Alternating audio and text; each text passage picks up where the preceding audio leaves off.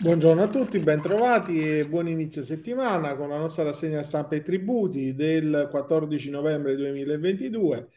Partiamo da un articolo che compare su Italia Oggi di Carlo Valentini. La PIA si trova ancora nella preistoria digitale secondo un'indagine del Politecnico di Milano e l'Osservatorio Digital Innovation della School of Management del Politecnico di Milano che nella ricerca di cui è stata responsabile Marina Natalucci ci dice che la pandemia ha fatto maturare una nuova consapevolezza del, nel paese dell'importanza del digitale, ma che tuttavia la pubblica amministrazione eh, sconta un rilento nella della informatizzazione e comunque il beneficio maggiormente riscontrato risiede nella trasparenza e nel controllo dei processi dell'ente nel 74% dei casi, seguito dalla qualità del patrimonio informativo, dalla capacità di supportare nuove modalità di lavoro come lo smart working e la maggiore interoperabilità tra applicativi e processi. Il settore pubblico rimane ancora alla preistoria informatica secondo l'indagine perché analizzando la distribuzione dell'indice nella pubblica amministrazione si osserva come il 7% del campione degli enti locali eh, analizzati può definirsi avanzato.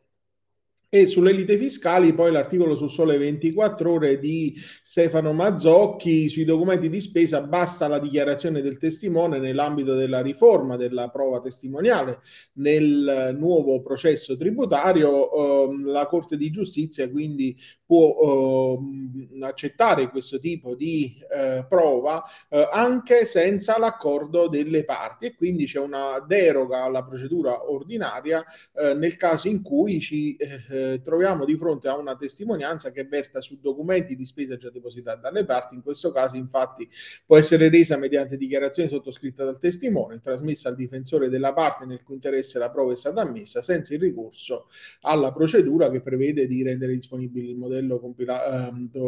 ehm, diciamo la testimonianza, poi precisare gli eventuali requisiti cui non è in grado di rispondere indicando la ragione, sottoscrivere la deposizione del modello e spedire questa documentazione in busta chiusa con plico raccomandato raccomandata o anche consegnandolo ehm, eh, di persona alla segreteria della Corte, quindi è un'analisi uh, insomma utile in alcuni casi. Poi sugli atti del pubblico ufficiale non sempre occorre co- uh, contrastarli con la querela, Stefano Mazzocchi sempre su Sole 24 ore, la norma della riforma del processo tributario che ha introdotto la testimonianza scritta dispone tra l'altro che qualora la pretesa tributaria sia fondata su verbali o altri atti facendo fede fino a querela di falso, la prova è emessa soltanto su circostanze oggettive diverse da quelle attestate dal pubblico ufficiale. E quindi l'atto pubblico fa piena prova fino alla querela di falso della provenienza del documento dal pubblico ufficiale eh, che lo abbia formato, nonché delle dichiarazioni delle parti o degli altri fatti che il pubblico ufficiale attesti avvenuti in sua presenza, ma non prova la veridicità o l'esattezza delle dichiarazioni rese dalle parti le che possono essere eh, contrastate ed eh, accertate con mezzi di prova consentiti dalla legge senza senza ricorrere alla querela di farsa, quanto emerge poi dalla Cassazione nel 2017 con la sentenza 22.903 eh, e poi nel 25 luglio del 2019 con la sentenza 20.214.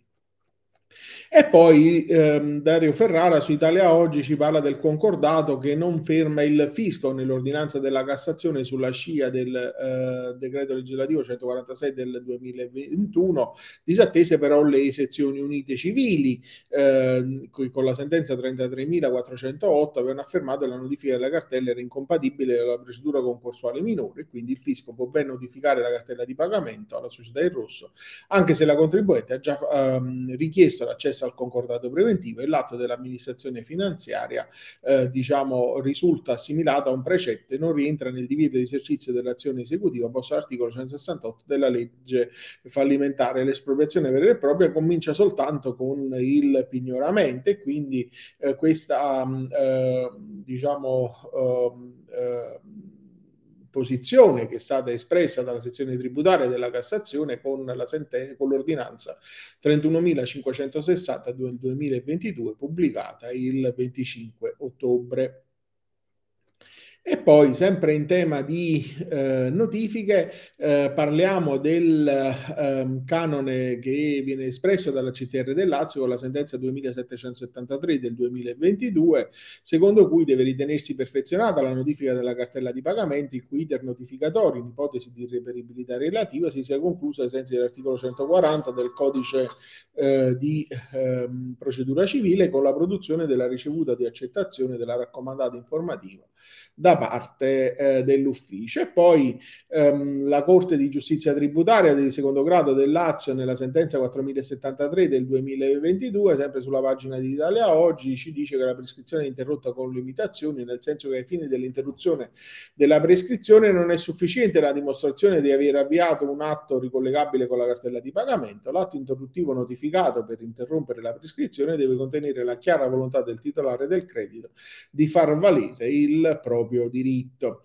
E poi, sempre su Italia Oggi, eh, la Corte di Giustizia Tributaria di secondo grado di Roma, sentenza 4116 del 2022, depositata il 27 eh, di eh, settembre scorso, secondo cui le agevolazioni IMU previste per gli immobili di interesse culturale, storico, artistico, al 50% dell'imposta, ricordiamo, competono solo in presenza di vincolo diretto e quindi eh, la Commissione aveva accolto in precedenza il ricorso presentato dal contribuente, il primo giudice giudice avere rilevato che i dati catastali e dell'atto di compravendita del notaio risultava che l'immobile era sottoposto al vincolo di tutele. La Corte tributaria di secondo grado ha accolto l'appello presentato dal Comune di Roma. Nella sentenza emessa dai giudici di secondo grado si precisano quali sono le condizioni previste in tema di IMU per ottenere la riduzione dell'imposta al 50% destinata agli immobili di interesse storico-culturale. Um,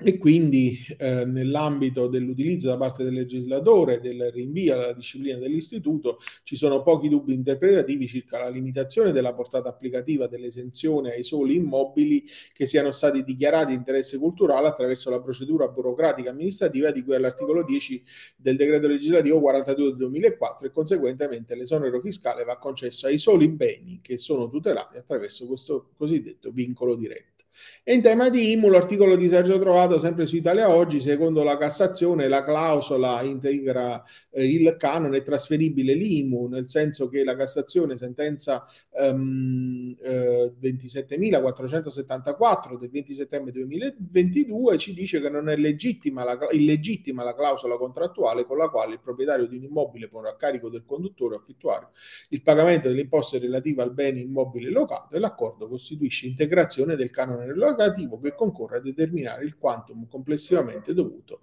dall'inquilino. E poi eh, sui beni merci, su Italia Oggi, sempre ehm, sezione sedicesima della Commissione Tributaria Regionale di eh, Roma, sentenza 4092 del 2022, del 27 settembre scorso, secondo cui i fabbricati destinati alla vendita dell'impresa che li ha costruiti sono esenti dall'IMU a condizione tuttavia che gli stessi immobili non siano locati che sia presentata dichiarazione attestante il possesso dei requisiti e gli identificativi catastali. E infine l'IMU sulla compensazione che evita che l'imposta locale. La Corte di Giustizia Tributaria di secondo grado del Lazio, nella sentenza 4058 del 26 settembre scorso, nella pagina Italia Oggi, oppure di um, Benito Fuoco, eh, troviamo che in tema di IMU un'area già edificabile, asservita poi a un vincolo di inedificabilità assoluta, ove sia inserita in un programma di compensazione urbanistica, non è soggettabile a imposta locale, perché il diritto compensativo edificatorio non ha natura reale, non inerisce al terreno non costituisce una sua qualità intrinseca ed è trasferibile separatamente da esso. Con questo articolo concludiamo la nostra rassegna eh, di oggi, un po' più lunga del solito in quanto ci troviamo di lunedì, insomma abbiamo anche qualche articolo che è apparso il sabato e la domenica e ehm, vi do appuntamento come sempre a domani per la nostra rassegna. Vi auguro un'ottima settimana.